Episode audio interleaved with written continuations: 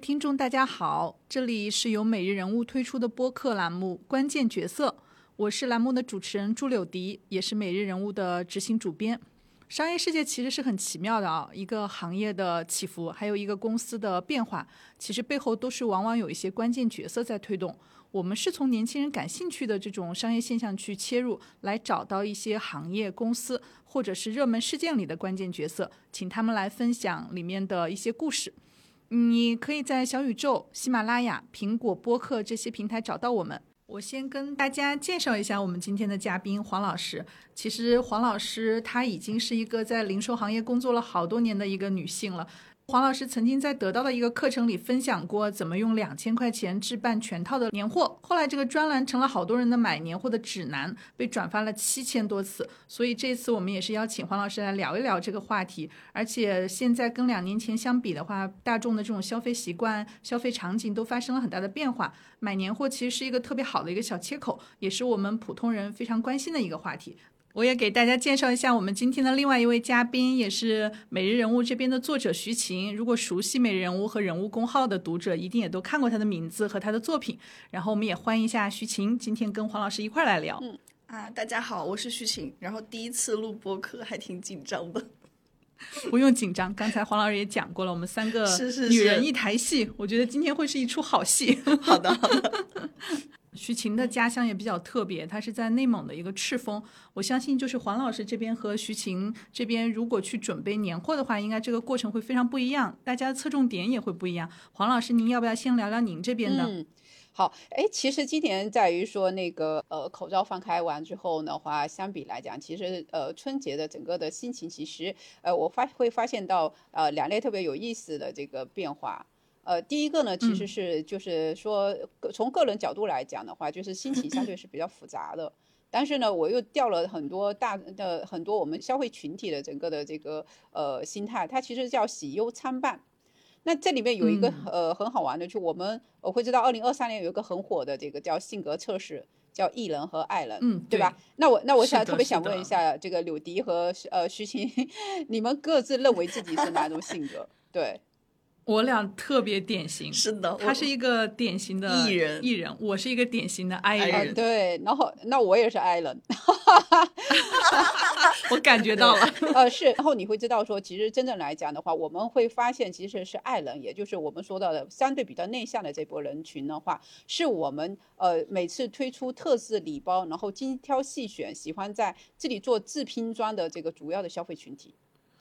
哦，为什么呢？然后很多人说，哎，应该不是艺人吗？应该是艺人呐。对对，艺人特别擅长抄作业，哎，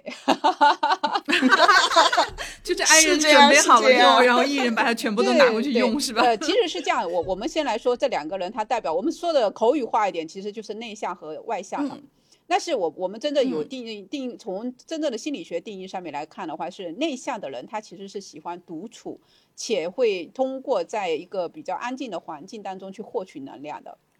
那外向的人呢？其实从心理学上的定义是什么呢？就是他喜欢通过社交和跟别人的交流去产生更多的这种呃能量，对吧？就所以是是，所以说我觉得说他这两类人的话，他是为什么我们说那个内向的人的话，也就是我们说的这个爱人的话，他会更想的会去精心准备整个的这个礼物。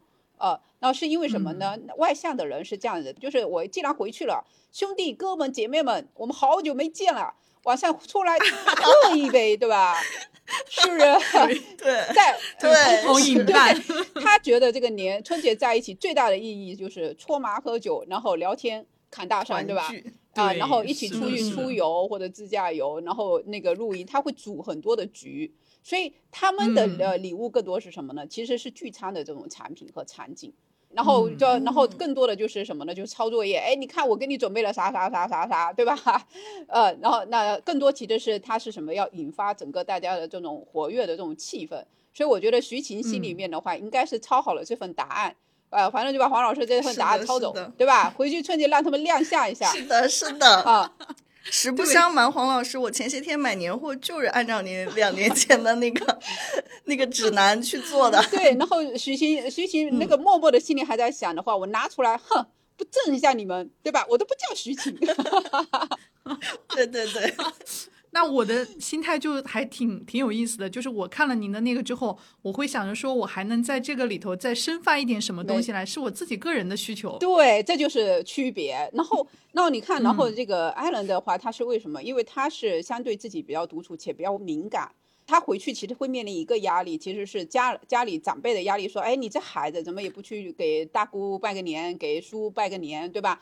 他其实是会面临这种很多的压力。那我们在前两两三年，因为口罩的原因，其实其实是不太走动的。那你知道吗？其实对于内向的人，这就是一个嗯，觉得哇，太好了吧，哇，太好了啊，这就 简直就是假日，对对，就是我的人生巅峰时刻。这个年过得也太好了吧，对吧？就是内 内心狂喜，是不是？对我我我就是的，太精准了。但是因为你那我们说惊艳礼物的话，他其实这更多的准备的话，内向的人他比较敏感，比较敏感的话，他就会观察这个人到底需要什么，然后会很精心的去做一些呃很多的这种准备。然后像比如说我要搭配，然后甚至来讲的话，可能有些呃贴在上面的话语合不合适啊？呃，我们就会特别会去注重到这一些。这里稍微透露一个小小的技巧。就是如果说是爱呃呃内向的人啊，就我们说的爱人，这个送送礼物的时候，尽量选择呢就是透明颜色的这个包装袋，或者呢是大颜大红颜色的，然后里面的颜色呢尽量选择饱和饱和度高一点的。第二个呢，一定要选择在六种以上，能够让他看到里面有六种以上的这个礼盒。那这个我我考考你们两个好不好？就是呃，徐晴，徐晴和呃那个呃柳迪，你说我为什么是为什么是六？为什么是要颜色要亮丽一点？为什么是透明带？我们这三个要素最大的一个特点是什么？我理解的是它功能是不太一样的吧？比如说像大红色，那可能就是比较符合春节的这种喜庆的氛围。然后，如果是透明的话，来的人一眼能够看到里头有什么，就是你送过去那个人，他能感受到说你的这个礼物的这种呃丰富程度是什么样子。对。然后像您说的，呃，饱和度高，我觉得是，比如说春节春节送礼的人很多嘛，那那个地方可能堆了好多礼物或者怎么样的，那你这个是能最先被别人注意到的。这可能是我的一些想法，我不知道对不对。对。呃，徐晴呢？徐晴，您觉得呢？我很赞同，我我我用非常简单的词汇形容，就是我觉得这样的是看起来最豪华、最扎眼，然后最注目的那个。嗯，对，你看出了爱人和艺人的表达的对 对，明显的对，没有对，但两个目标都可以达到。然后为什么？其实刚才你们两个都说的很对，就是呃颜色更加的饱和度，然后这里面颜色呢，尽量选择在三个配以上的配色，就是尽量三个颜色都会饱和度高一点点的啊。然后那一个就是亮眼，你们说的对。第二个的话就是大家一看到就能够呃知道你你在送什么。第三个为什么是六？是因为中国是四色五入，五是大数，然后六呢大于呃大于五呃多一个，然后看起来里面的东西就会干嘛呢？就会很丰富，就觉得你特别的用心。其实它其实打的是一个人的这种心态啊。嗯嗯嗯嗯，对。好啦，小小的技巧，黄老师偷偷的透露完了啊。黄老师，我还挺好奇您今年的年货就是是怎么准备的，会跟两年前不太一样吗？嗯，对，嗯，其实它这块的话，我只会增加一些新品。你你知道说，呃，我更多每呃结构是一样的啊，我我会说我一定会设定在两千元这个边界啊，然后呢话结构会有一些变化，比如说会添加一些新品。然后添加一些这个就是他们没有吃过的，主打一些什么呢？叫做反差。然后今年我会适当的增加一些就是轻养生的这些呃产品，就比如说呃银耳小礼盒，但这种银耳不是指的煮的那种，是直接指可冲泡，直接在家里直接可冲泡的那那这一类的。第二个还会什么呢？就比如说一些这个很精致的这个燕麦棒啊，然后会有一些这个叫叫做人参蜜片。像这类的比较轻养生，它叫轻养生，也我们也准确叫做什么叫食养生这一部分的这些，就叫食疗养生嘛，就是呃吃呃药食同源这一类的，我会把它作为今年的一个呃点缀的一个亮点。第二个，第一个是什么呢？因为它的现在的话其实是有一个比较大的趋势，是叫做呃呃人参产品或者养生产品，像原来说的滋补品的话的休闲食品化，那它主要是为了穿透更多的这种场景，就是。让大家能够在平时就能够喝到，对吧？呃，然后能够吃到，然后它门槛没有那么冲泡、煮焖等等的这些炖这种这么高的一个这个门槛。那为什么是是是那个会会加氢氧生这一块呢？还有像比如枸杞原浆啊，然后桑葚原浆呀，或或者是这个这个呃，还有就比如说那个呃，有一个哎呀很酸的那个，我忽然一下卡壳了，忽然一下卡壳了，就是像呃呃很酸枣。酸枣汁啊，对沙棘，对对对对那，你看我忽然卡壳了，就是沙棘原浆，然后这类的话，它现在的呃都做的很精美，所以每一次的话，我会可能会买很多袋，然后分分成几袋几袋，或者说变成冲泡的话，给它放到我的这个今年的礼品袋里面。但是两千块钱的这个架构结构，我是不会去动的。啊，这是呃我我们我这里给自己出了一个考题，叫年货考题，就是两千块我如何做的又好看。啊，然后又有用，对，然后轻养生我觉得是一个很重要的趋势的。然后，呃，其实我觉得，呃，细节我就不这个我就不多说了，因为其实确确实从阳过之后，大家对自己的身身体特别的珍珍惜。然后另外一个呢，因为这个产品有一个很大的特点啊，包括我也会送水果茶。会放在我们里面，会放一些水果茶和果包。是呃，因为水果茶这个品类来讲的话，它对于十五岁到六十岁以上的这个所有跨年龄层，还有包括刚才我说的轻养生这一些的话，跨年龄层的人都不会嫌弃它，甚至都会很喜欢它，然后也不会觉得说，然后全全场景的人都能够用嘛。对，这是我今年最大的一个变化。嗯。对，您其实您刚才讲嘛，一直都是把这个两千块作为一个考题的，我们就挺好奇的，为什么就是要把这个数字限制到就是到这个就是又就是这个数字了，我就不变了，而且它不会因为这种时间的改变就会有一些变化。您能先说说这个想法吗？啊，对哈，对，可能当时这个问题其实也很多人很很疑惑，一直在问我。是，呃，那其实是这样的，我我先跟大家说一个，其实叫有一个叫做行业的呃客单，叫年货平均客单价。哦，对，这是这是我们零零售行业当中一个普遍的，其实大部分人啊，我们自己啊，除了商务宴请，普遍的一个小家庭或者两代家庭，因为我们现在的家庭结构大部分是两代家庭为多嘛。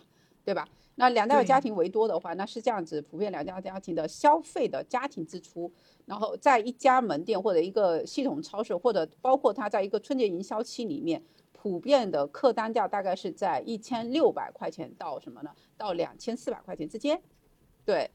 所以我取了一个中间值，就是两平均对两千元。那两千元一个很重要的一个原因是什么呢？就是它其实是对于我自己，因为我你看我是从事零售行业的，而且我是呃今天跟所有的消费群体和我们的呃呃用户、顾客还有上游厂商在打交道，然后跟我们各个的品牌商都在打交道。那两千块钱，它每年是一个分项标。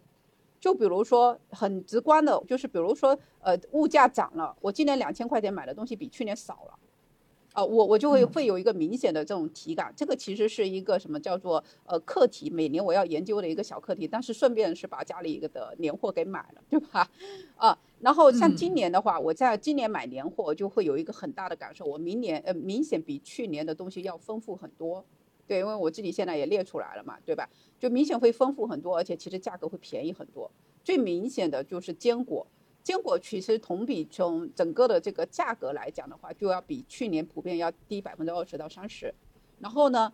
对，还有你像那个新的这种产品，就比如我们刚才说到的，就是呃滋补品的话，逐步的休闲食品化和饮料化。那我们也会发现说，你如果说原来想买它在药物药物这个成分的时候，就比如说它把它定位为滋补品的时候，价格实际是非常高的。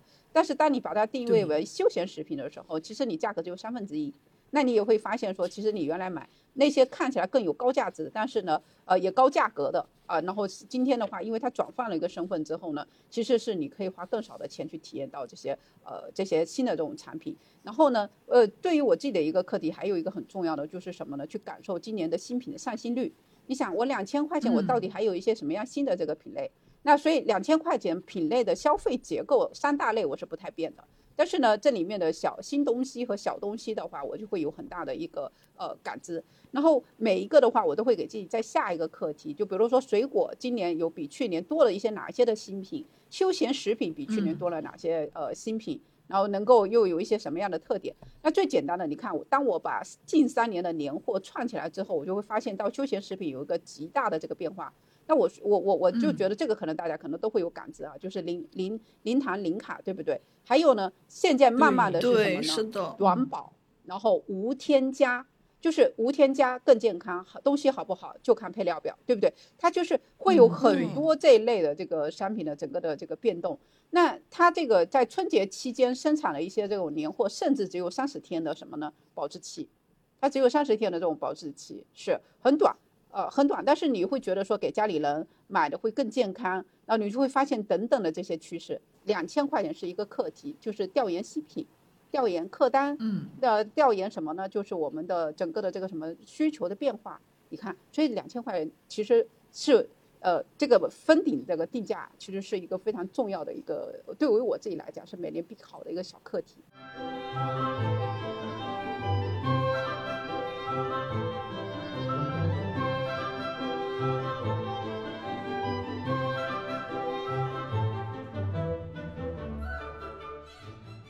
黄老师，我替您补充一下，就是您两年前在做这个攻略，在做这个。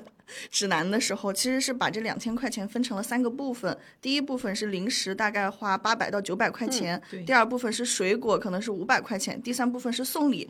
然后在零食里面呢，可能又分四类：有坚果炒货、咸口小零食、甜口零食和饮料。然后像水果呢，可能您最爱的还是车厘子。对，嗯，然后送礼就是像您刚才提到的，就是您要一定要大包装，然后一定要六件，然后饱和度要高，然后 看起来要很丰富。对，这个是一个总体的框架。然后像您刚才说的，就是在各类里面，今年就是都有了一些变化。是的，是的，都有都有了一些变化。所以，所以是想，是不是想听听这里面我到底在哪个模块里面有变化，是吗？对 对，是的。好，对我们笔记都拿出来了。我已经能够感觉到那个，就是色牛拉出那个小锄头。好好一直在那哇，快快快，黄老师快点，我准备买年货了，就是，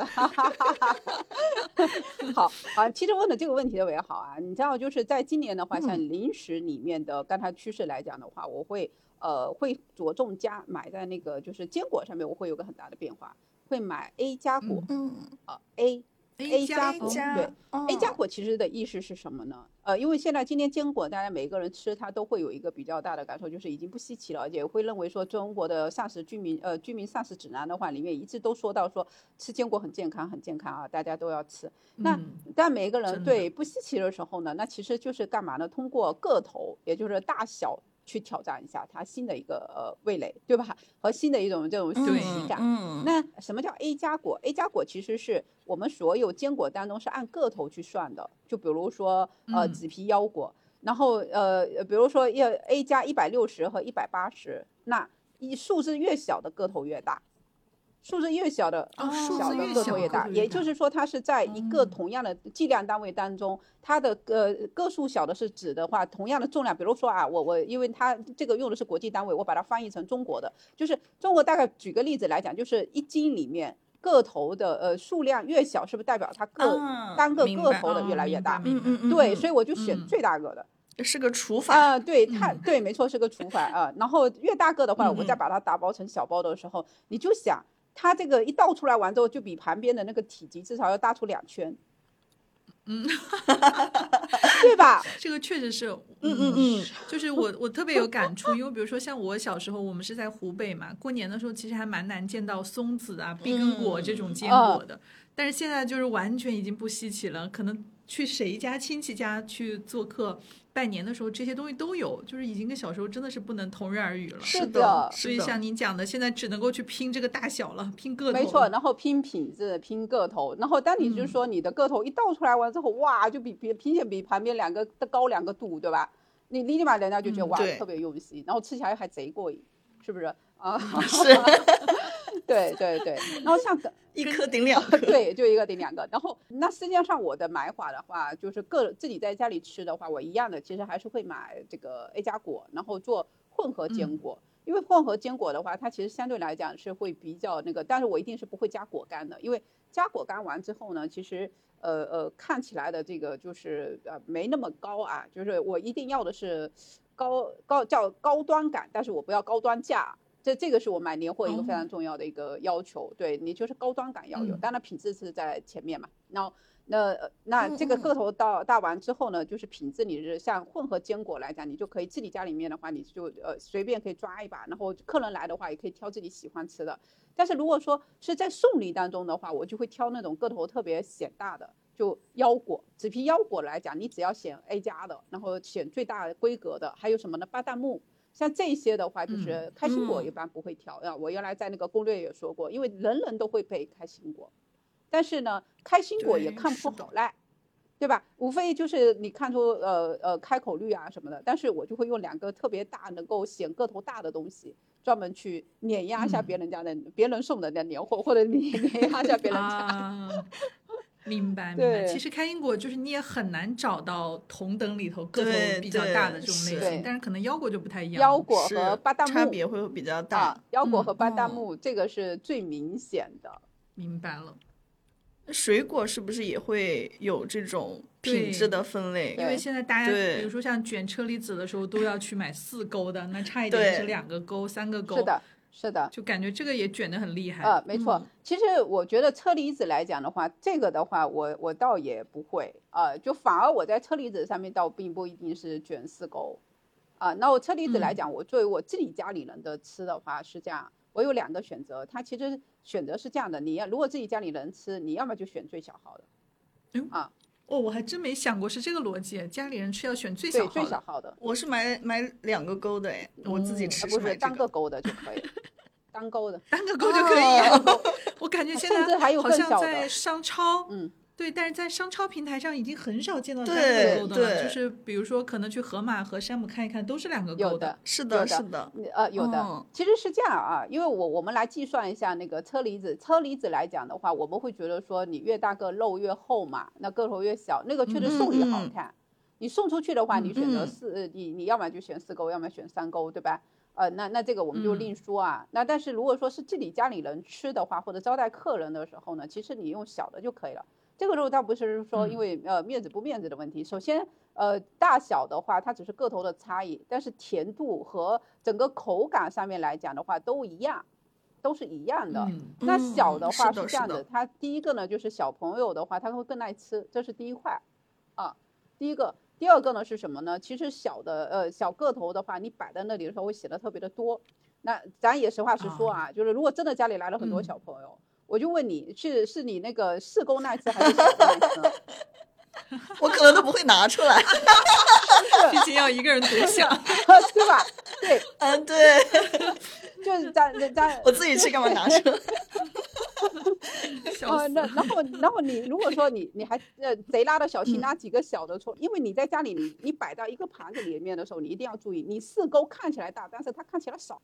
嗯嗯，是有道理，对吧？对吧？但是你想的他一口两三个，你心里多少有点心疼，对吧？就 一个三块钱，两个六块钱。呃，我们现在想一下嘛，对吧？所以那那如果说是小朋友来的多的话，那你车厘子其实是一样好吃，但是你摆在上面一大盘的时候，你买的是最小的话，其实它是摆看起来很多，你给人的直观印象是哇，这个主人真大方。嗯，但是两个是同样的分量，你能理解这个意思吧？嗯，对，能。所以自己家里人买的时候，特别是家里有很多小朋友的时候，那我首先先说明一下，它口感和厚度就是比例厚度是一模一样的，它并没有什么本质上的区别，只是大小的区别而已。然后还有一个，我要要很严格的说一下，就是很多人说啊，肯定四沟更好吃。我跟你讲，对不起，那是你的心理作用。我每次别人我听到这种说 说法的时候，我就呵呵笑一下，我也不说话，对吧？然后从原理上面来讲，我还要说一下，因为是小个头，它的保存期和它的那个口感的脆度会更大，会更对，是因为这个原因，对。因为它小个头来讲的话，哇，这个太专业了。那个大个头的话，因为它在碰撞的这种力道和它的这种空间的话，会比小个头当中的是更大，所以说它更容易产生碰撞。对，我也看到今年，今年他们特别会标注说有一些碰撞的痕迹。对，有的是，比如说百分之五有那个损耗，它会在那个产品里面以前的时候，其实这个指标好像不是特别严格。对，那今年那这个一个是大个，还有一个原因是因为今年在智利这这边的话是发生大暴雨。发生大暴雨，所以说下雨的时候呢，那个呃会造成一些果面的很多的一些碰撞。那今年更多的提醒是因为什么？因为四沟好卖了，因为四沟一旦放大它的体积面积完之后的话，它的这种碰伤和磕伤就会特别的明显。对啊，然后小个头其实相对来讲就会还好一些的，是的。哇，今年是的，是的，其实可以反其道而行之哦。没错。像您讲没错，你像我自己家里人，其实买的都是呃单沟，但他们每次说啊，不是四沟更好吃吗？其实只有大小区别，并没有很甜度本质上的区别的。是 呃，对的。而且从我们从我们好好再想一想，其实你小个头，甚至来讲，你看到你见到阳光的概率还会更高一点点。那我们理解了。嗯。那像您说的，像我们聊完了这个水果，比如说像除了车厘子，您还会有其他的今年必须要买的一些水果吗？其实，在这个季节来讲的话，从我自己家里人来讲的话，我其实会每年会给他们买一些，这就是比较新奇的，甚至是说，的原来前几年不太好吃，但是现在的话，因为呃物流更加方便了，包括说天气的一些差异，甚至一些品种上的改变，更加好吃的东西，我就会给他们买。那那举个例子来讲，其实就是现在很适合吃攀枝花的这个米易的枇杷，啊啊，对，枇杷我也是。然后攀枝花现在的那个，就就比如说释迦果，对吧？释迦果其实现在我们国内的种植面积非常的大了，对。然后这个也其实是也很适合去吃的，但是你想想说，原来因为物流不方便，其实枇杷但是运出来完之后呢，就很容易磕伤碰伤。但今天其实物流已经就是逐步的整个的干嘛呢？就是非常的平稳，然后且的是说，呃，也很方便，然后很少会减会出现那种磕碰的这种状态，因为枇杷是个很娇气的一个品类，对对。然后那呃到家里面的话，哎，小孩子对也很喜欢吃。然后还有一个呢，就比如说像释迦果，释迦果是这样的，就是它看起来还比较稀奇嘛。还有一个春节其实是放在家里的话，还挺有那个。呃，禅意的那种感觉，对，嗯，有点氛围感，对，还挺有氛围感的，还可以给它打扮打扮，然后摆在那里，还挺有意思的，对。然后，呃，是，所以说这个一个主打新奇，一个其实是主打什么呢？就是时令，因为现在的话，枇杷刚好是米意最时令的一个水果，嗯，嗯。我发现，就是今年还有很多年轻人，他会去买那个佛手，就是在小红书上特别流行。他不是去吃那个佛手，就是把它放在家里，觉得说有点香味，感觉是一种情绪性的水果消耗，包括也是一个装饰。没错，没错。佛佛手这一块的话，说实话，它其实不具备有很大的这种就是实用价值，对。但是放在家里面的话，甚至甚至是放在香薰蜡烛旁边的话，它就感觉就会天然会有很多的那种，就是什么呢？就是那种氛围感。是的。其实黄老师就是我听您讲完之后，我有一个很很感触的事情，就是我发现就是这些年国内的，就是在商超啊，或者说在买这些零食水果的这个渠道上面，就是物流好像非常的完善。然后我们现在已经可以买到各个地方的产品，包各个地方时令的水果，包括一些就是需要新鲜保存的那种，比如说车厘子很容易碰撞的。然后以及好像大家开始追求。产品的品质，不管是我们买坚果要追求 A 加，还是说我们买水果要追求它的那个是两勾啊、三勾，对对，感觉这个好像是一个趋势。就虽然我们今年好像明显感觉到消费降级，但其实整体去看的话，大家还是很追求品质的。嗯，对呀，对，因为恰恰是什么呢？口袋捂紧了，所以发出去的每一分钱。他都要觉得值，听得见响。对，说的对，就是我要听得见响。然后什么呢？就是我一定要让人觉得哇，我花的值，对吧？那没错吧？就是我一定要把它精打细算，并不是我很多人会误解说所谓的消费降级是什么？他要去买便宜的东西，绝对不不是这种概念的。它有几块，一个是多渠道培养了今天的消费群体的人的话，更加具有购物这个智商，叫购商。也就是说，你你想呃，就是那些商家想通过一个虚无缥缈的这种概念去骗到更多的年轻的消费群体的话，呃，我我说句实在话，叫没门啊！他们他们一定要反过来好好的教育教育你，对吧？对，是是，然后教育你的方式就是什么呢？一个呢就是呃，我不买，我这是对你最大的惩罚。对，所以它其实是一个不可能三角，你知道吗？但今天其实是。给连呃，刚才这个其实徐晴提抛出了一个现在一个特别重要的，就是通过这小小的年货和这个洞察来讲，它其实是引发一个现在大家零售行业和上游制造商，甚至甚至我要说一下，包括农业啊，就是种植的这些用户来讲，都得共同考这张题。那这张题叫做什么呢？就是全面呃呃口袋捂紧之后，就是顾客更不想花钱的时候，你东西如何要好？首先啊，我们听啊是好在前。你看，以前我们都是听到说要便宜，把便宜放在前，不是的，现在是要把东西好东西好字品质要好放在前面，然后再说你品质好的前提之下，你才能说价格便宜。关键是的，关键关键是你的零售商和你的什么呢？叫做那个呃那个生产商，你还得干嘛？你还得赚钱，要不你就活不下去，是吧？你看一一听就是不可能三角任务，对不对？啊，对啊，那我 但是每次我一说到这里，人家一口老血就吐出来。哇，说黄老师这不是既要还要什么还还要都要对吧？又要对对对，既要还要又要，是不是？这这这这个就是不可能三角，不是说不可能三角，在商业当中太难解了嘛。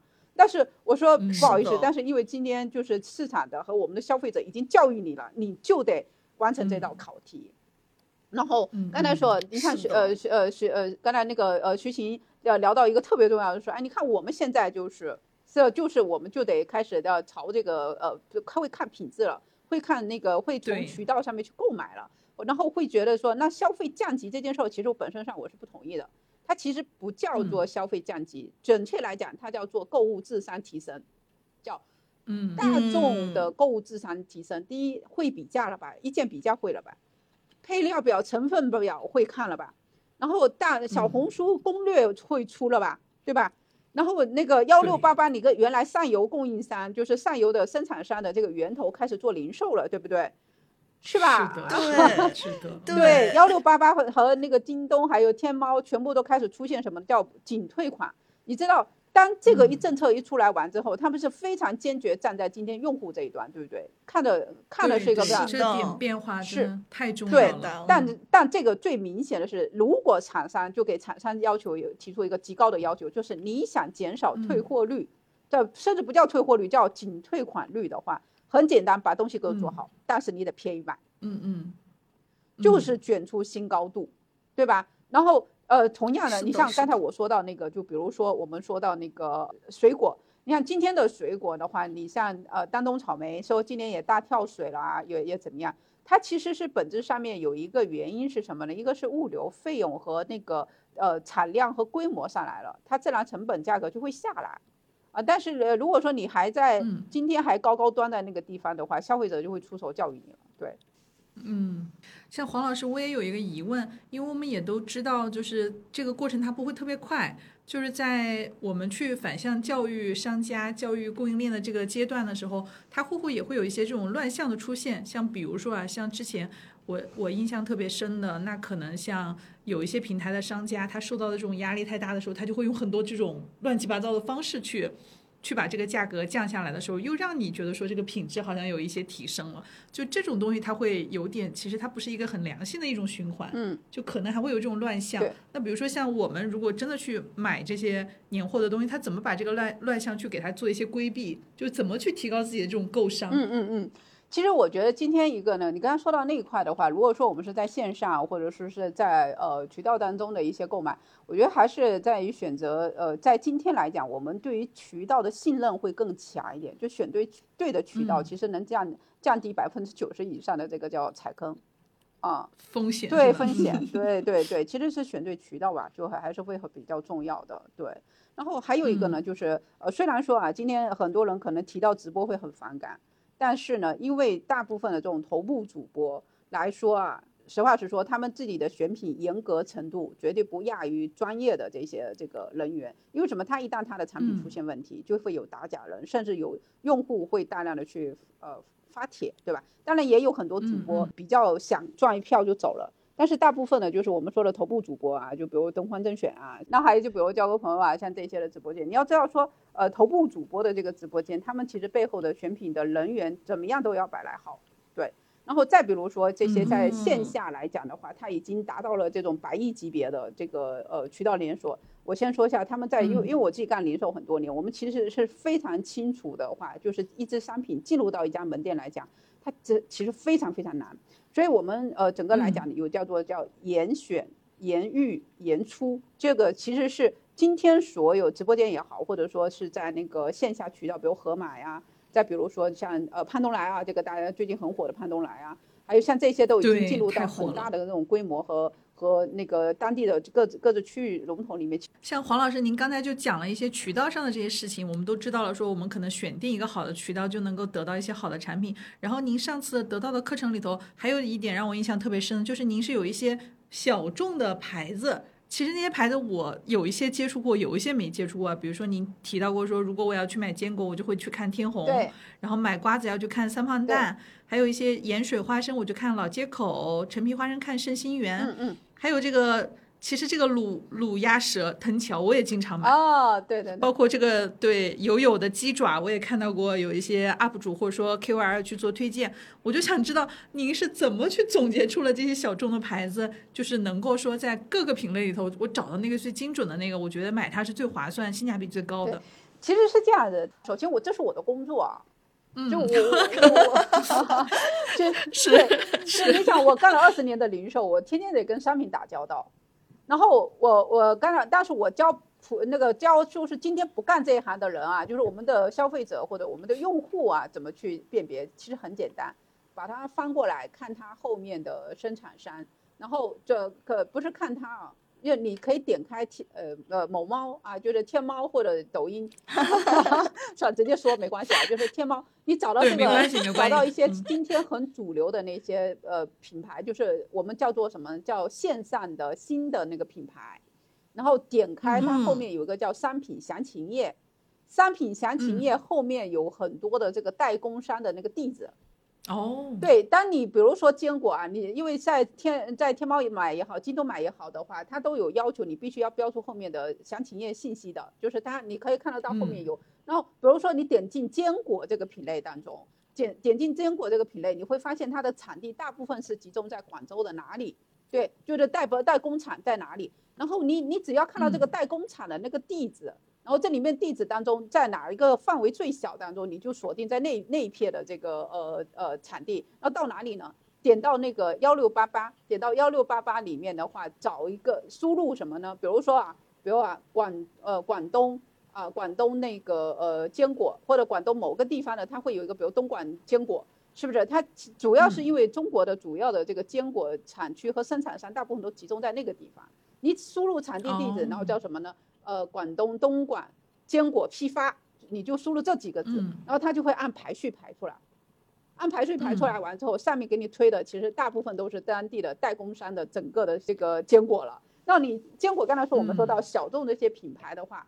它的地址和那个很多像比如说呃呃，要我我可我是我不知道我能不能说啊，像三只松鼠啊，还有像天虹啊，呃还 可以说可以说啊，咱这没有利益冲突，就是三只松鼠，还有良品铺子，还有有一些这种品牌，你翻过后面的地址，你可以看到它其实大部分的代工厂都在那那一片，都在那一片，然后呢那名字上面都有一个地方叫天虹。哦，这样对，然后你你在用天虹去幺六八八上搜的时候，它有可看到什么叫天虹散装坚果批发，直接买，嗯，不就得了吗？这不就从一个工厂出来的东西吗？原 来 这个跟大家就是去幺六八八找同源工厂的那个逻辑也是一样的，一模一样。但是你你说你平时你怎么找？因为你得先掌握一方的信息嘛。那一方的信息其实就藏在包装袋上面，对的。然后你一个细分类一个细分类当中，你只要找到三个到五个的时候，排名在前几名的品牌，你把它分生产商的地址给它翻过来。再比如说藕片，大部分就是湖北嘛，呃湖哎，刚才我们水奶那个是柳笛是湖北的是吧？对对，我说的对，对，因为我们那儿有洪湖的藕。对呀对呀，就是那个呃荆州那个地方嘛，这个就是呃后面一打开就可以看到嘛，是吧？那像藕片，喜欢很多人喜欢吃那个呃泡椒藕片或者麻辣藕片的，像那种小秋千食品，你一翻开不就都那个地方？好，再比如说山盘蛋。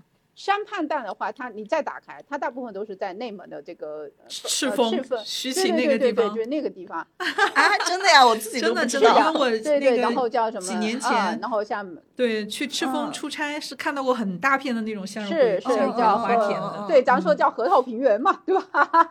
河套平原那个地那个地方，那这个其实主要跟它的土壤和整个的生产上有关系。那整个的食品，你首先食品工业是不是要有原材料呀？对对，那今天的工食品工业它来讲的话，它为了说能够节约大量的运输啊、包装呀，还有等等的一些费用，它基本都是源头建厂，就是基本是建在原材料这个源头的。那我我再举个例子来讲，我说良品铺子他家的这个藕片为什么是是呃特别便宜、性价比高，而且还嗯嗯还好吃呢？那这个的话是因为他把厂子就建在那个藕塘旁边。那藕对，然后因为藕它还有一个特性是，它只要是在那个你呃在那个荷塘里面的话，你不把它拔出来，它其实是一直可以存在那个地方的。也就是说，藕是不需要仓库的，存储，对，它就是放在那个藕塘里面。然后所以你要今天要生产，比如说啊，我今天要生产呃一千袋。呃，或者一万袋吧，对吧？那我呃拉出来多少的，整个就是直接把它拔出来多少，或者挖出来多少的对应的这个原材料，直接清洗完直接上工厂线就可以了。对呀，那这个信息告诉我们什么呢？我我不是想来普及工业啊什么的，我就想说，你只要看同一个类型当中排名在前十名后面的厂商当中，有百分有五个是同一个地方那个生产工业出来的。你就你就买那个地方的东西，然后你到幺六八八上去收源头工厂就可以了呀，嗯，是吧？嗯，他就能够把中间这个品牌的溢价给规避掉，对，然后拿回来，他甚至有一些是因为幺六八八上面有很多是批叫批发量装嘛，然后对批发量，但是你们一定要注意，它上面的资质必须是工厂生产工厂啊，你因因为幺六八八上面也有很多贸易商，你要找到的是那个批发工厂，你一定要看一下它旁边有个资质，对。然后它是批发袋，一整袋一小袋一小袋两三斤批发回来，那你这样的打包，自己在家里买一些包装袋，再把它打包，你看又有很有仪式感。你看就是两千块钱的逻辑嘛，又很有仪式感，但是又有很多那个什么呢？就又有很多的这种小诀窍，然后还能你还能特别省钱。就这么一来一回一查一买的话，我可以跟你说啊，大概可以省下多少呢？可以省下到呃交上你的包装袋，可以百省百分之三十到百分之四十的一个费用啊。嗯，我跟徐晴已经睁大了眼睛在这一段。是的，黄老师，我感觉，对，就是我感觉您说的这个技巧跟您观察到的整个呃，就是零售这个行业的变化，其实息息相关的。就比如您刚才提到说，其实大家都在追求我这个产品又好，它的那个性价比又高，所以其实很多工厂都会建在那个原材料的产地附近，它是一个节省成本最快捷的一个方式嘛。然后，所以我们在挑选的时候，也可以按照这个方式去挑选。没错，对，觉得这个很有意思。没错，没错。就是。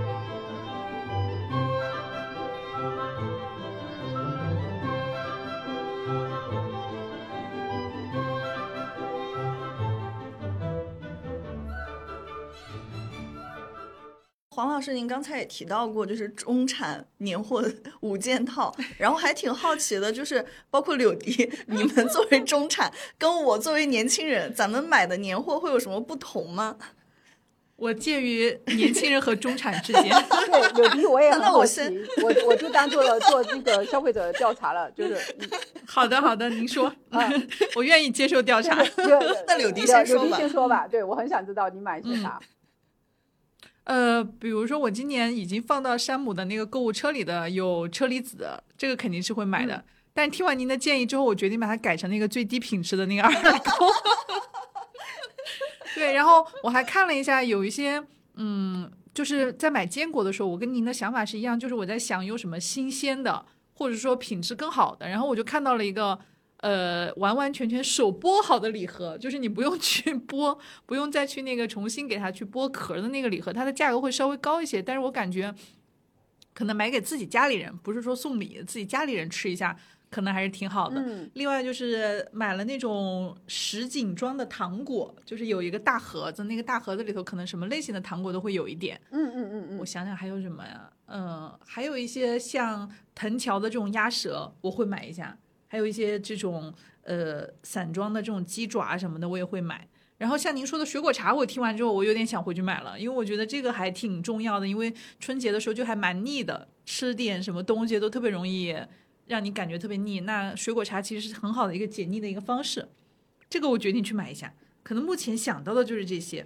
那生鲜品类的你会买吗？生鲜我其实不太会买，就在本地买，对吧？对对，嗯，就是其实以前的时候，可能大家会春节会储存很多东西，但是现在你当天去买，你一定可以买得到，只不过价格会稍微高一点点。嗯，对，但是新鲜是吧？嗯嗯，对，但是新鲜。嗯，好的。啊，那我我确实跟你很不一样。对，对，就是我我我这两年就上班了，挣钱了，成了我们家的就是年货买手。嗯，以前这个事儿可能是我爸妈 来去买的，然后现在变成我。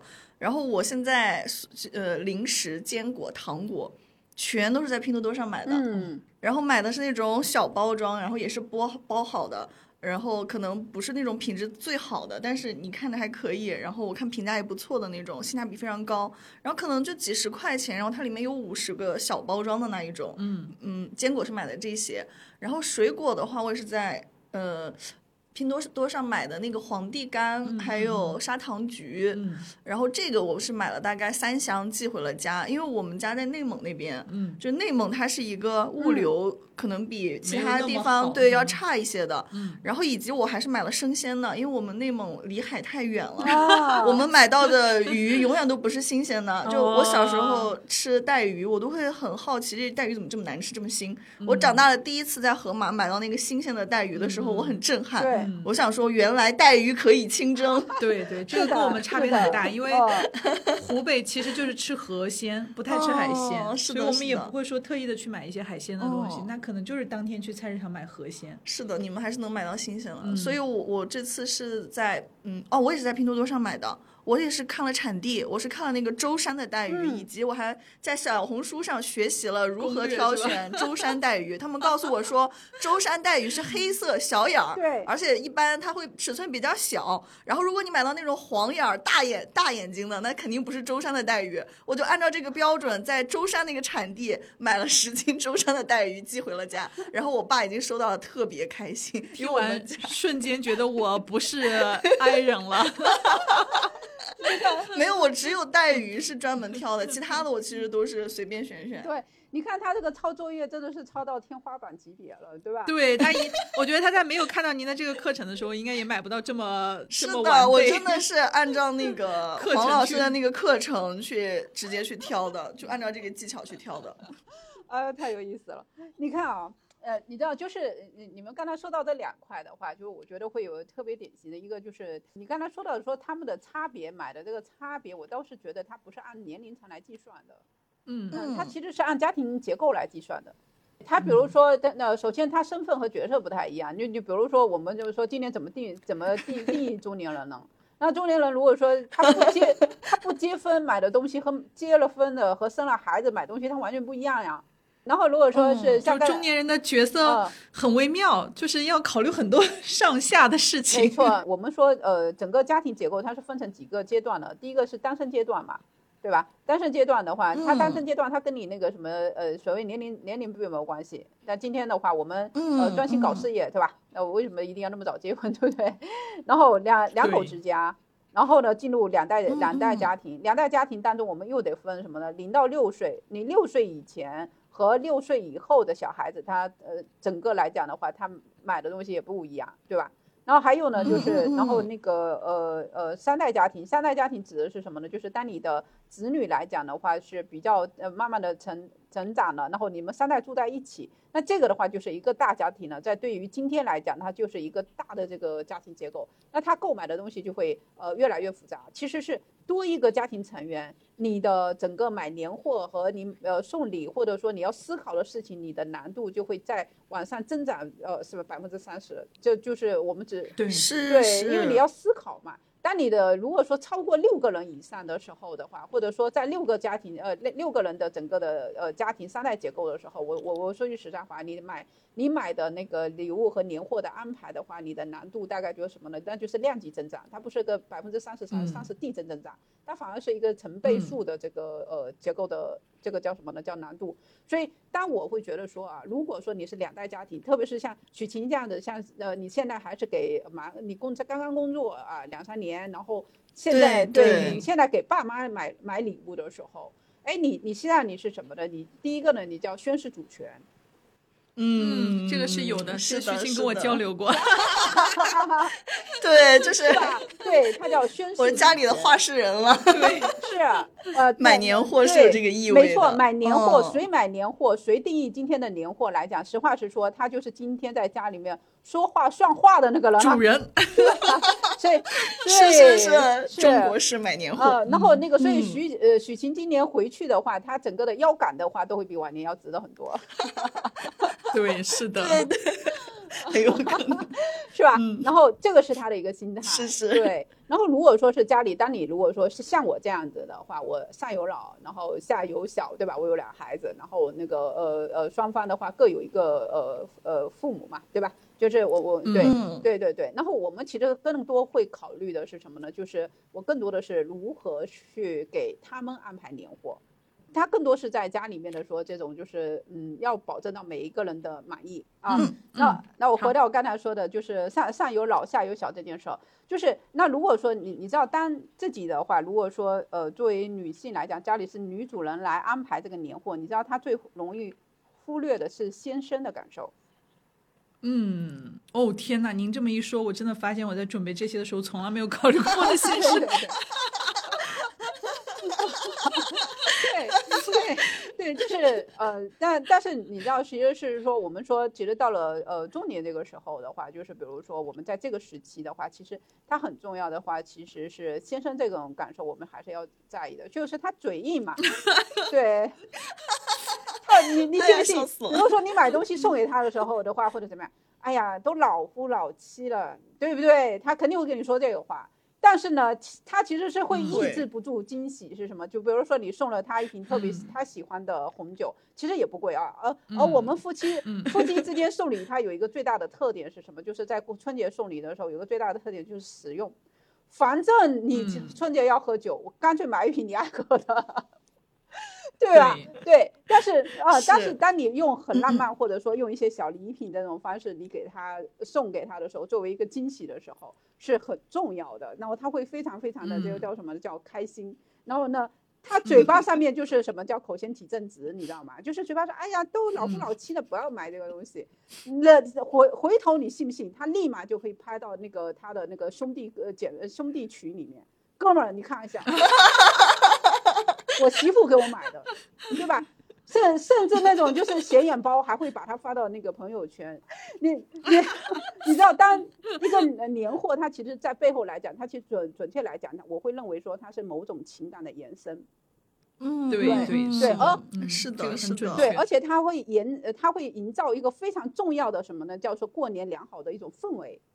那嗯，那那就说他心里面就是觉得哇，你是给给那么多人准备那个那么精心的礼物的时候，你怎么从来没想过我，对吧？他心里虽然会知道说是反正两个人一起过日子，讲那么多干嘛，对吧？但是他其实内心心里是会有点小失落的。那你知道人人有时候的某一个点的爆发的时候是什么呢？是因为他的一个小情绪种下的一个小小什么呢？小因子、小种子，对不对？然后那我们什么送对每一个礼物的时候，其实有一个很重要的点是什么？就是给我们的情感账户当中去投资，对，去存存这个钱。是的，是的。然后这一点我很赞同的，就是我觉得这种送礼物或者说准备年货的那种仪式感，它还是生活中非常重要的一部分，它不可能完全就是把它给忽略掉的。我觉得。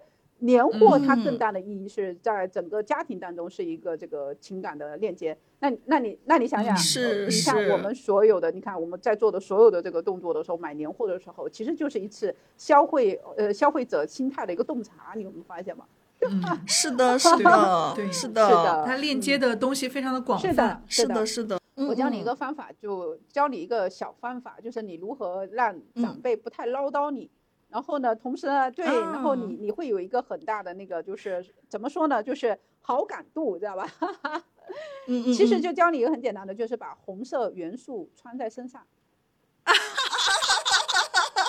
天啊！有没有？是是是。就是。是的，是的。你怎么把自己打扮的像红包？你怎么来？哎。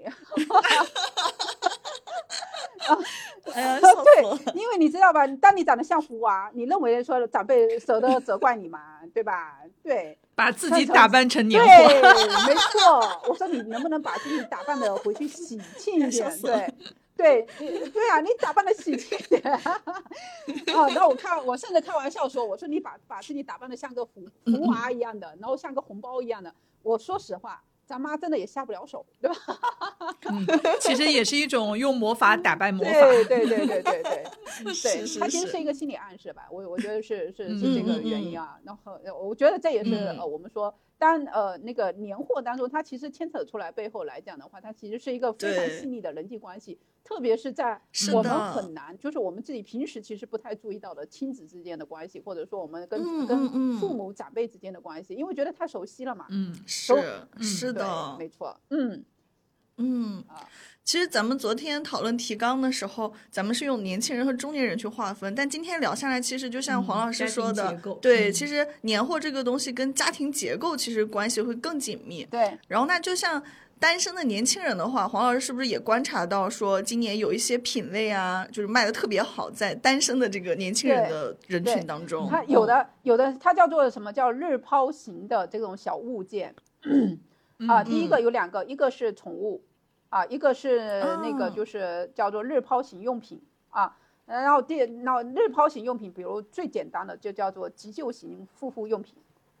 第一个，没错吧？因为你你想想，我们在年前的时候，其实对于年轻人来讲，就是我们或者这年轻人、中年人都一样，就是全部都是最忙的时候，都是赶业绩呀、做计划呀。做分解呀，写报告啊，是吧？哎呀，扎心，是不是？扎心，这两天都是六点三十起床。对，你首首先就是你的黑眼圈，你那你你就下不去。那那你再想一想，我们今年是除夕才放假。嗯嗯，是吧？啊，对对，当然有了，有有些老板比较良心一点，就是除夕前一天有饭的，是吧？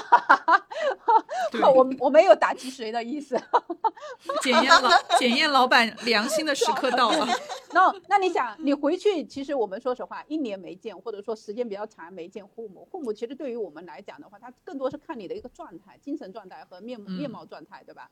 所以呢，那我让他不要有那么大的这个操心，甚至来讲，你回乡了，也有可能是什么会碰到。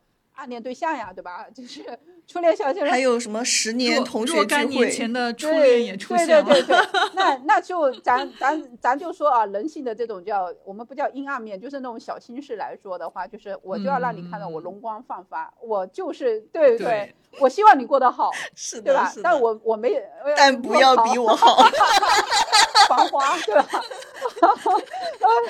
是，所以说你看，为什么说 SK two 的那个前男友面膜，它它初期不叫前男友面膜，对吧？呃，它对后来改成前男友面膜，你看卖爆了，那。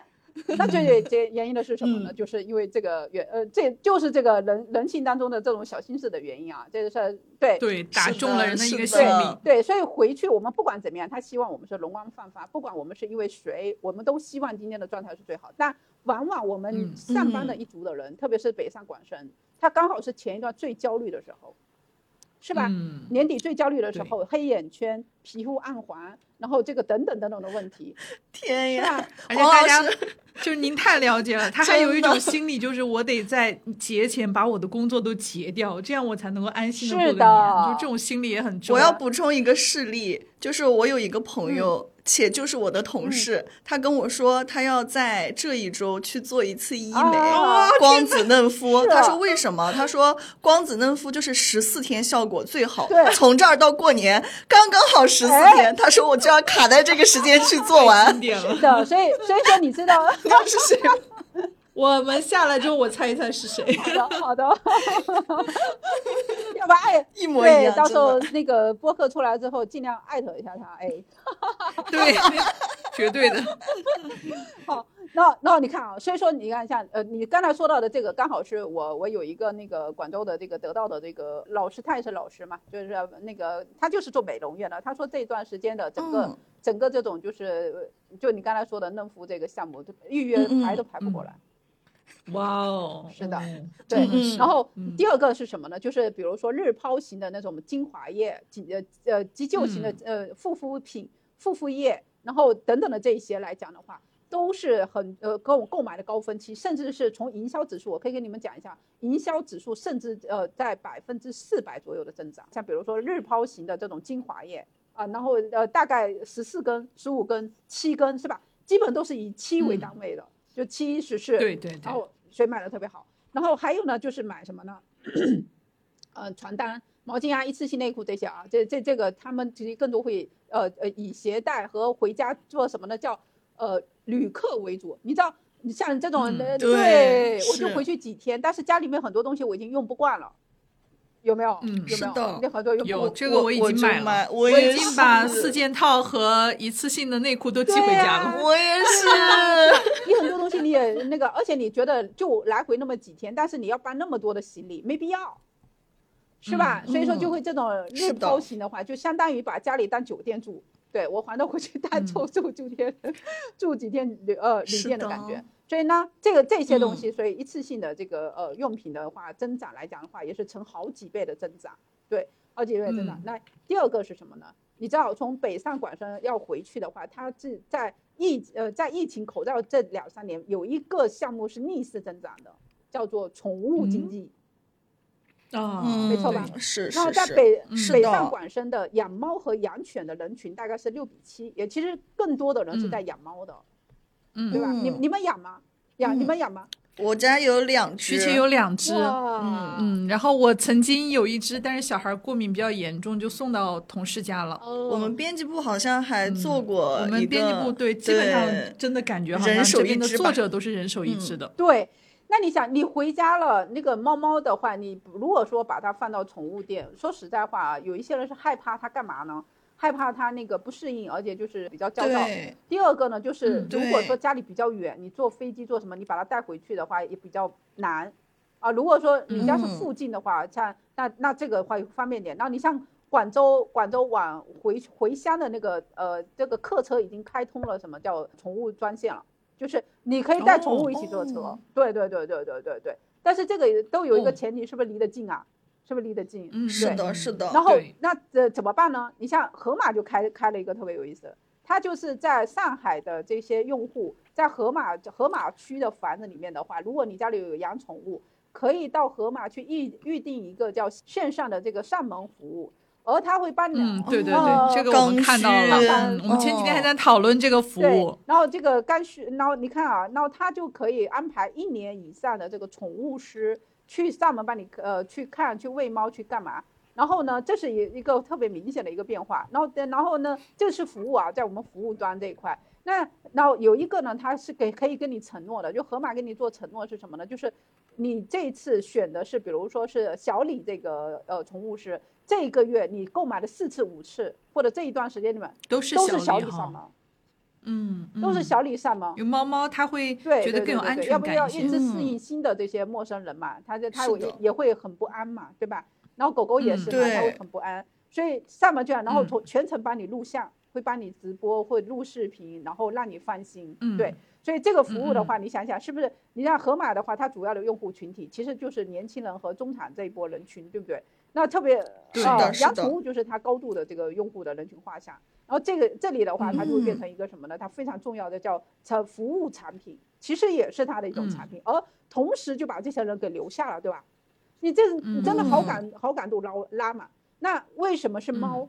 因为猫这块你们养就知道了，它其实是一个非常安静。然后你你只要在家里铺了足够的猫砂和猫粮，它其实是自己在家里能够独立完成什么叫独守的，是吧？所以对这段时间的那个猫砂，我调了一下那个我们在劳动力输输入城市的这个我的一些线下客户的那个信息，大概是什么呢？嗯，营销的指数是上涨了百分之三百，哇，你像上有百分之三百的一个变化。那去年是没有的，去年大概也是在一百出头左右。那所以说近期的话，我们很多的线下的这种呃那个呃客户和超市呢，就经常在做猫砂的促销。那那他说，哎，那你就卖的好，为什么要做促销呢？其实恰恰是因为你卖的好，你其实猫砂上是尽量不要去赚钱的，是因为你刚好就一样的，跟盒马做卖那个服务产品是一模一样的道理，其实是留下这波呃养猫的消费群体，所以他。哦，对，然后他会给毛孩子会做很多的这个动作，呃，很多的这种投入。还有呢，还有一个东西是什么好卖呢？远程监控，就是监控好卖。啊，对对，这个是真的。我们家有一个。那你就可以远程喊他嘛，对吧？咪咪，对不对？你喊一下他俩，还给他打打打打招呼什么的。所以这块的话，就是会有一个特别大的一个爆发。还有呢，就是罐头，罐头，还有一些食物。所以你看啊，呃，年轻人准备的年货当中，在今年有很大一笔预算是要花在毛孩子身上的。那你看一下，在这这个的话，就是年轻人买年货的，其实是跟真的是跟我们自己的就是呃父母啊，他们其实买年货其实是会比较不一样的地方。那，对的。然后，嗯，然后，然后我还得补充一个小的这个点是什么呢？其实你知道说，当当有一个在今年来讲，就是说，比如说我们在消费场景上面，然后年轻人跟跟我们说的年轻人也好，或者说中年也好，或者说老老年也好，你知道在今年我们其实是洞察到一个趋势是什么呢？就是花市的整个的，就是买花的这个地方的话，它其实是每一个地方都开始会成规模。而嗯，这个是最能够拉拉齐家里就减减低呃家庭所有这个矛盾的地方啊矛盾的地方。第二，那我第二个是什么呢？是像比如说呃帝王蟹呀，还有像那些什么那个活跳墙啊，像这种速冻冷冻食品，其实大部分是年轻消费群体比较多，就是佛跳墙呀、花椒鸡呀，像这一些。为什么呢？来，我我说一下，刚才说的花和这两个有什么关系？听着没有关系，对吧？但是我一说你们就明白了，叫成片率，出片成片率哦，出片率哦，是的，能理解了吗？就是连 嗯，太有意思了，是的，是的，是的。你想的花和那个就是一盘那个特别硬的菜，帝王蟹，对，或者那个佛佛跳墙，震撼的菜，或者花椒鸡，对吧？对不对？或者是是不是它摆在那个年年夜饭上面？像今天来讲的话，你不拍照，你都不好意思吃年夜饭，对，是吧？那你你觉，那你如何让人觉得说你家比较有格调？不是说你在拍茅台呀，拍拍这一些，而是说，第一呢，你的硬菜上面是有足够的这种质感的。是的，是的。然后你看一下，我们说一年年夜饭非常的重要，那你鲜花。还有就是我们刚才说到的这个，就是大菜硬菜，它摆在一盘那个一个那个就是餐桌上面的时候，你拍起来的照的时候就会非常有质感。嗯，没错吧？所以他是为了说如何能够让你家的年夜饭在你的朋友圈和亲戚和相亲相爱一家人群那个群里面胜出，是吧？是的，是的。然后你你爸 你你想想，你爸妈只要乐开花，然后大家哇，你家这个年夜饭做的好嘞，对吧？你你只要这么一夸，就你看你看一下徐晴，哎呀，你这孩子太会买东西了。可夸，催婚和催生都少了，是吧？是不是？是是是的，是的。所以，我们今天不要忽略掉说，你这样到底什么东西能够成片，然后什么东西你能够挤到那个这个手机的这个照片里面。C 位，对。所以，鲜花和那个和那个就是刚才说的大菜，你看大菜大部分都是用的都是圆形或者正正方形的包装，都是为了让你好拍照的。嗯，对，C 位出道。是的。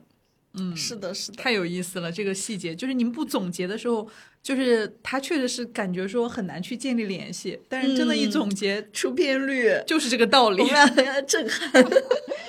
是的，是的。对啊，他他其实你看出片率这个话的话，就是那个成片，甚至来讲，我们说叫出片率的话，就是极其重要，对吧？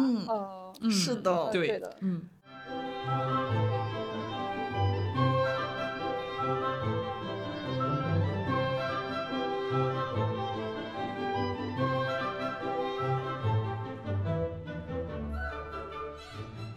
黄老师刚才还提到了一个概念，就是我们前一个话题的时候有提到过一个劳动输出城市，就是我们理解为就是四五线小城市一般都是年轻人来到大城市，他们是输出的。然后那像北上广，他们就是一个劳动力输入的城市。然后在对在这两个地方，大家买年货其实也是不同的，然后场景也是不一样的。然后呢，年轻人从北上广回到老家，就会发生很多有意思的事情。那就您观察的话，就是在四五线小城市和北上广，大家就是分别去购买年货的时候，会有什么不同吗？哎，这个还是真的是会有的。第一个，我我我就跟你说一个，就很简单，它其实叫做什么呢？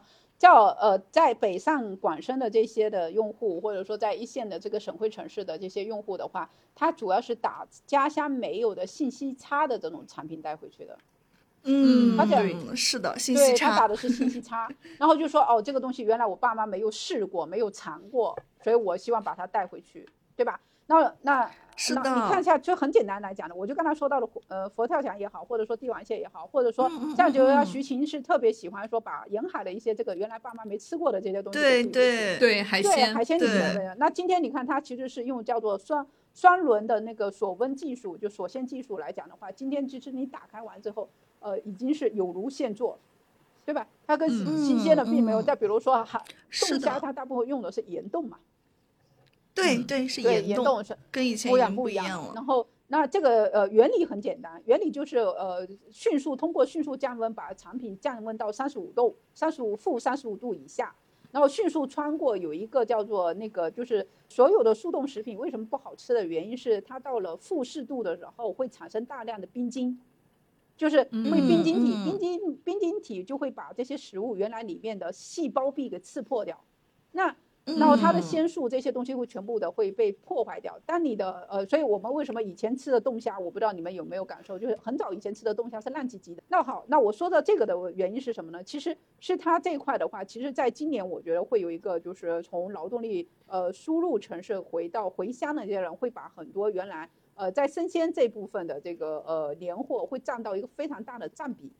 比如说刚才说到的带鱼带鱼礼盒，对吧？海鲈鱼礼盒，对。然后刚才对花椒鸡礼盒，然后那个呃土鸡，然后还有什么呢？就是土鸡可能不需要，有些家里就就是土鸡，对吧？然后还有什么呢？就是你原来没吃过的什么牛排，然后牛牛蝎子。然后那还内蒙可能没有感觉，你知道像就比如说我在长沙，那我就会买半只羊，买内蒙的小羔羊，哇，那就直接 对对对，它全部已经帮你分切好完之后，一袋一袋的装，你只要一次拿出来一袋就可以了，对啊，然后像虾滑，像所有的这些的话，它都能够变成今年其实很重要的一部分的年货的一个补充。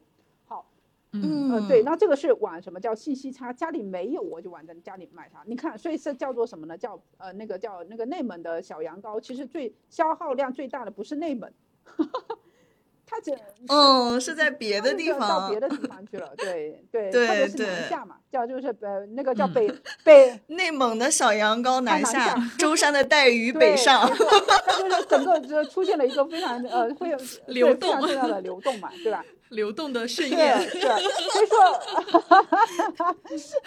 真的是流动的盛宴。对，啊，那那你看，它这个是一个很很重要，就是我会有一个呃，这个叫信息差。第二个呢是什么呢？第二个其实是呃，像广州广州的这一波的，我我会洞察到我一个呃客户的那个就是店里面有一类的这个产品，在今年，当然往年也春节也卖的很好，但是今年卖的尤其好，呃，特别的好。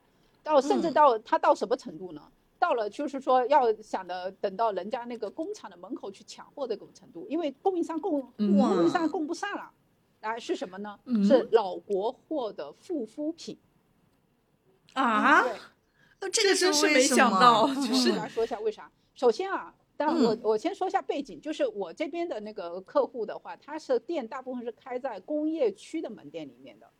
所以说，大部分是呃从湖南、广西或者呃贵州等等的一些这个，就是真的是山区的孩子往这里走的。对对，就是那个呃工人。那他们这块的话，店里面买这些年老国货的这个护肤品的话，有个很重要的功能是什么？叫爆拆灵，主要是什么？防裂、防皴裂啊，然后甘油啊，然后呃等等这些护肤品。然后这些老国货，像比如说七七日香啊。白云呃那个呃白云山药业啊，像这些的所有像甘油啊，是在当地来讲，像比如说湖南像七里香，还有就是像这些爆拆林，还有甘油，它有个最大的一个特点是什么？其实是防防裂。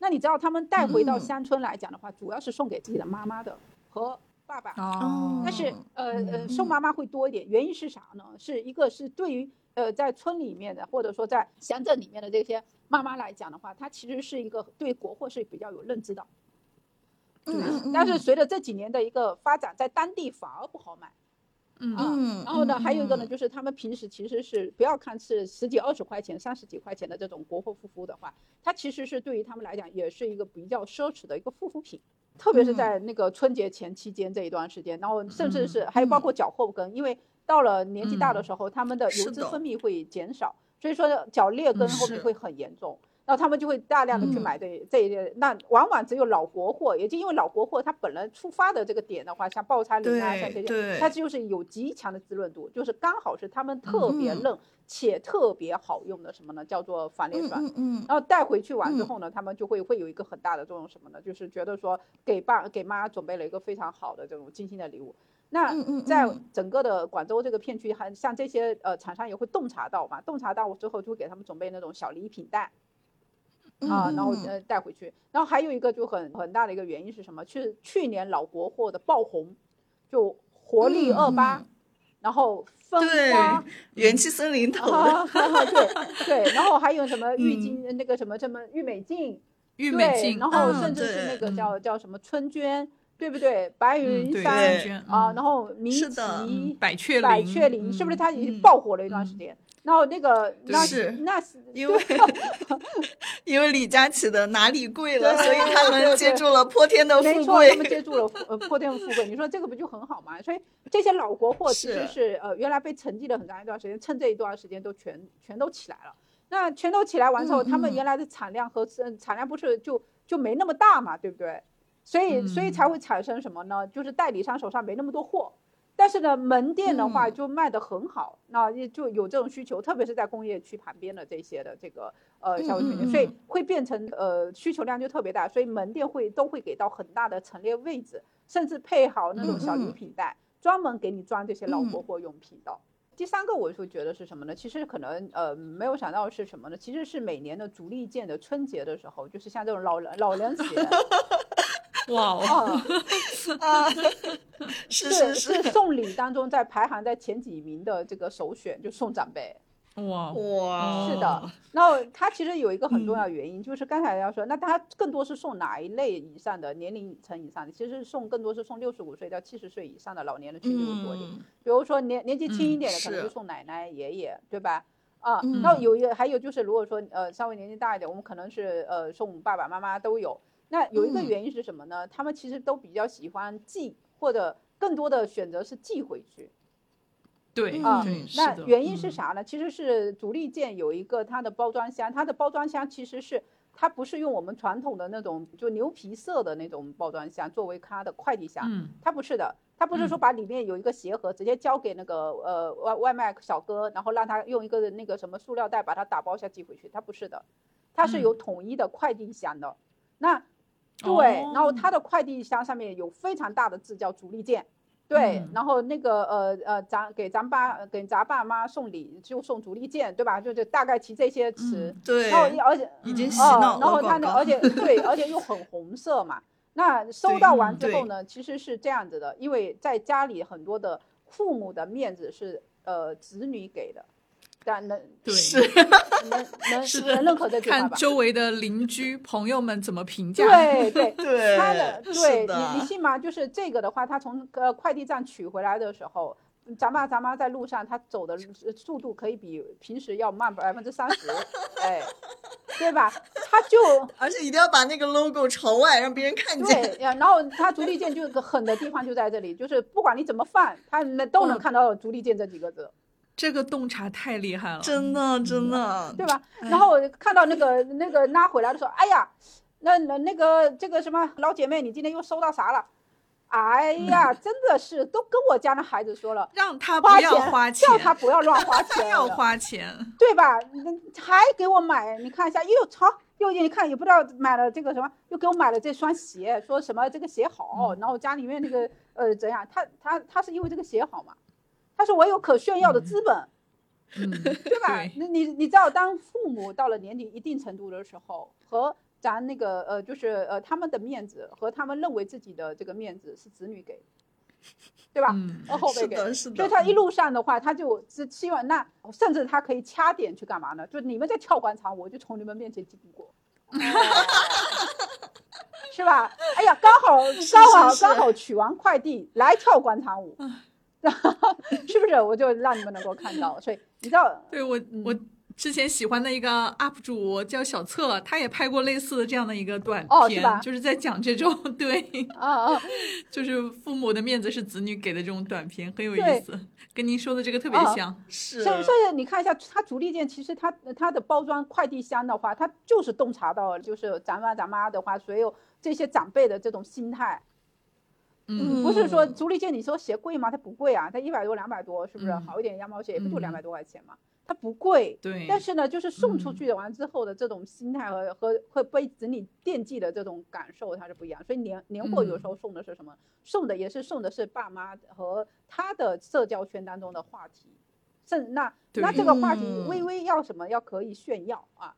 但这个炫耀是要有个度的，是不是说你给他买一个什么，否则会有反感，对，很会很适得其反，适得其反。比如说给他送个大钻戒，送一个大那个的话，他不喜欢的，啊啊，对吧？对。那像您。有没有观察到今年，因为是龙年的新年嘛，我就感觉凡是跟这个龙沾上边的，都遭到了一些疯抢，比如说龙酒，对，然后小龙的这种黄金的挂饰，是的，是是，对你你这就我刚才说花这一块的话，就比如说我们说金银柳这块嘛，有一些是仿真花，对吧？因为有一些人他家里面他可能的话想着说我摆久一点，或者说。或者说是因为家里面那个呃呃比较偏比比较不方便或者怎么样子的话，他其实还是喜欢仿真仿真花，所以我我调了一个那个百龙市场的那个仿真花。仿真花来讲的话，它是这样的，往年来讲它并不做什么吊饰啊挂饰啊，对吧？但是呢，今年来讲，它呢做了一个动作，就是把所有的这个就是这种仿真花，像比如说仿银柳、仿金银柳这种鲜花或者怎样子的这个呃年节花哈。然后呢，加了一些挂饰挂在那个花上面，然后上面全部写的是什么呢？跟龙有关系的这些福福呃吉祥话，对吧？说龙马精神，对不对？龙里龙，还有什么今年特别流行的那个句话叫龙里龙气，对不对？是，对对对对对对，对它有很多的这种成语，然后特别有呃吉祥的呃定义，然后所以呢，它这个的两个同样在它的批发店档口里面。有加这个呃，有加这个小挂饰、小挂条的这些的话，销售量的话，批发的量的话，就增长了百分之四十。嗯，对，好像就是这个龙特别容易去做一些文章。然后还有一个数据特别好玩，你知道，就是我我这段时间的话，调了一些那个，就是关于还有调了一下上游啊，就是我跟很多的上游生产商、针织衫的这个内衣内裤的生产商来呃商量，呃那个问了一下，他说今年红色的。带龙的所有的这种服饰，特别是在十二岁中大童的这部分的服饰的话，真的生意前所未有的好，真的真的。然后你你知道原因是什么呢？我们我们从进入两千年新世纪以后的话，二零一二年是这出生率最高的一年，是一千九百哇，是吧？是一千九百七十三万。嗯，是的，是的，是吧？下一个出生率最高就是一六年了，就是放开二胎的那一年。没错，也没有，也没有那个呃，也没有那没有那年高。所以说，你知道中国人对于龙的龙的这个什么传人，对吧？嗯，他是有执着和偏爱的，对，是吧？甚至我们还要，甚至什么那个这专家还喊出了二零二四年的话，就是能不能有一一波生育高峰。那从 特别好玩，然后，然后，然后从现在那个就是月子中心啊，就是我我上次跟一个开月子中心的人聊，他说真的已经预定满了。哦，原来是真的，真的，也就是说还是有一波的。有一波的，虽然说没，但是不会到二零一二年这么猛。嗯。所以，那今年很大的一部分的年货开销当中，就不，我家儿子就是属龙的，刚好就是十二岁。嗯。然后我对对，但是我们生生的时候并没有想着他一定要属龙啊，这倒这倒没有什么特别的想法，就是就是，但是生了之后就觉得哇属龙，他说啊那真的真的属属龙的人特别多，你想一千九百七十万的呃幺九七三的整个的这个出生率，你想呃出生出生人口，你想的这么多的这个出生人口的话，我们什么时候见过？是吧？在你再往前翻，你得到了九零年代的话，它才有两千两千万以上的整个的这个叫什么叫整整个的这个出生率是。然后，嗯，出生率一高完之后，你还会有一个对应的心态是什么？其实很多人就想在龙年生孩子。那既然想在龙年生孩子，他就会有一个心态，就是对传统的这种的整个的仪式感和传统的这种在意的这种风俗，他是特别在意的一波人群。对，是吧？所以穿红红衣、红裤、红袜、红红外套，是吧？它是不是就是一个极刚需的需求？所以今年的年衣和带龙要素元素的这些东西的话，它是真的是超过所有的这种年限。对，啊，那我就觉得比往年卖的都要好很多倍。涨，他有一个有一个厂家啊，当然他告诉我不要，我不要公布他的那个呃具体的厂名。他他原来就是做中大同的，他说他整整个今年的这个销售比去年整整翻了十一倍，嗯，就是在红色的保暖内衣带中大同，因为它中大同本来是一个比较细分类的品类，但是真的它比去年涨了十一倍啊，它指的是它它在保暖内衣。和保和儿童内裤这两个单品上面。还还有袜子，袜子就更不止了，因为袜子它基本是做这为正品的，呃呃用的嘛，所以销销售倍数虽然没那么高，但是它其实从出货量来讲的话，它是高的，因为它是作为一个正品打包嘛，打包送给那个买保暖内衣就送这个红色袜子，对，然后卖羽绒服的也是，你看卖羽绒服的，还有卫衣的，你看在那个抖音上面这一段刷过去，全部都是这种带龙龙的这种象征的。啊，它全都是，然后销售量你再看一下，它弹出来的热卖销售量，动不动就是几千件、几千件的一个销量，甚至是上万件的销量，因为我们最多只能看到九九九九家嘛，嗯，都是几万上万的销销售量，呃，而且爆单的这个概率特别高，嗯嗯。然后你也讲过说，每年可能到了年货季，它都可能会涌出一些那种黑马品牌的黑马，像之前的元气森林，它是因为零卡零糖，它成了一个大家去购买饮品的一个首选。今年你又提了一些关于养生类的这种，比如说把银耳做成了直接可以泡的这种形式，是的，我觉得这个还挺对，特别打我的痛点，因为我就是不想去煮。然后。对，您会预测说今年还会有哪些新的黑马或者新的品类之类的吗？如果说从我们营销指数上面来看的话，我觉得最明显的是，呃呃，这种冷榨高压工艺的鲜果汁。啊，对对对，它叫它其实冷榨高压就是全程没有加温这个动作的话，就是能够保持最好的这个水果的一个本的这个味道。第二个呢是带有一些什么药食同源的饮料，比如说江中。江中的山楂呃饮料啊，像这些的，就是山楂饮，像这些的话，既能够消食，且又有一点带酸口感的话，会在我们今年的话会有一个比较大的一个增长。然后，我真的是一个目标客户，我刚买了中粮的那个酸枣汁，对不对？就是你到春节的时候，其实你就想想吃这个。然后第三个你知道吗？会是白茶，白茶和那个就是白茶，白茶现在大家都知道很火，对吧？中国一片白，对不对？那我那这很多人可能误解，觉得说，哎，白茶的话就是这两年火，可能是因为功效，有一部分原因。但是真正的原因其实是因为白茶它有个很大的特点是，中国人其实喝茶的真正就是爱喝茶的人。你不要看我们是个茶叶大国，但是我们其实对于茶叶这件事儿来讲的话，并不传传统的原叶茶来讲，其实是挺陌生的。就我们真正来讲的话，只有百分之二十的人会有不同周期的情况去喝茶的。对，年轻人真正接触到茶还是因为奶茶，是是是，没错，以及东方树叶，没错，对，你说的对哈，啊，然后所以说白茶这个它作为原叶茶来讲的话，是破圈呃破圈和能够让大众更容易接受的一个这个品茶项，那原因是它的口感。它的口感是因为不像它没有像那个铁观音那么的那个香气四溢，对吧？浓厚，然后又不容易苦，然后又容易。还有一个呃呃，白茶有一个特别重要的点，它特别符合我们年轻人的冲泡方式和办公室的，不叫年，我也算年轻人是吧？啊，就是 就我们办公一族的这个叫什么冲泡方式，因为它是要用焖的，就是你放到保温杯里面是没有关系的。但是你别的茶是不是都要讲究什么时效啊？一下子拿过过来那个就是呃呃几秒钟就得过茶洗茶也太麻烦了，对吧？你你教育他们的成本太高了。然后那这个白茶它更多打的是什么？打的是原来不喝茶的那波人群，然后选择了这个白茶。第二个、第三个呢是白茶喝完之后，因为它里面的就是它。你不要那白茶，很多人误会以为说是那个什么叫绿茶器，就是没有发酵的茶，其实不是的，它其实是通过发酵的发酵的一种茶叶，所以它对于来讲就是不喝茶，然后对于茶叶比较敏感的，或者里面的咖啡比较敏感的，然后就是会影响睡眠的，白茶是没有这个烦恼的。哦，对，嗯，这个是很高是的，是的，嗯，好多人，好多人现在不喝奶茶和咖啡，也是因为觉得这个睡眠又很严重。对，是的。然后第三个原因是什么呢？是白茶被作为茶包袋原叶茶包袋最主要的原料。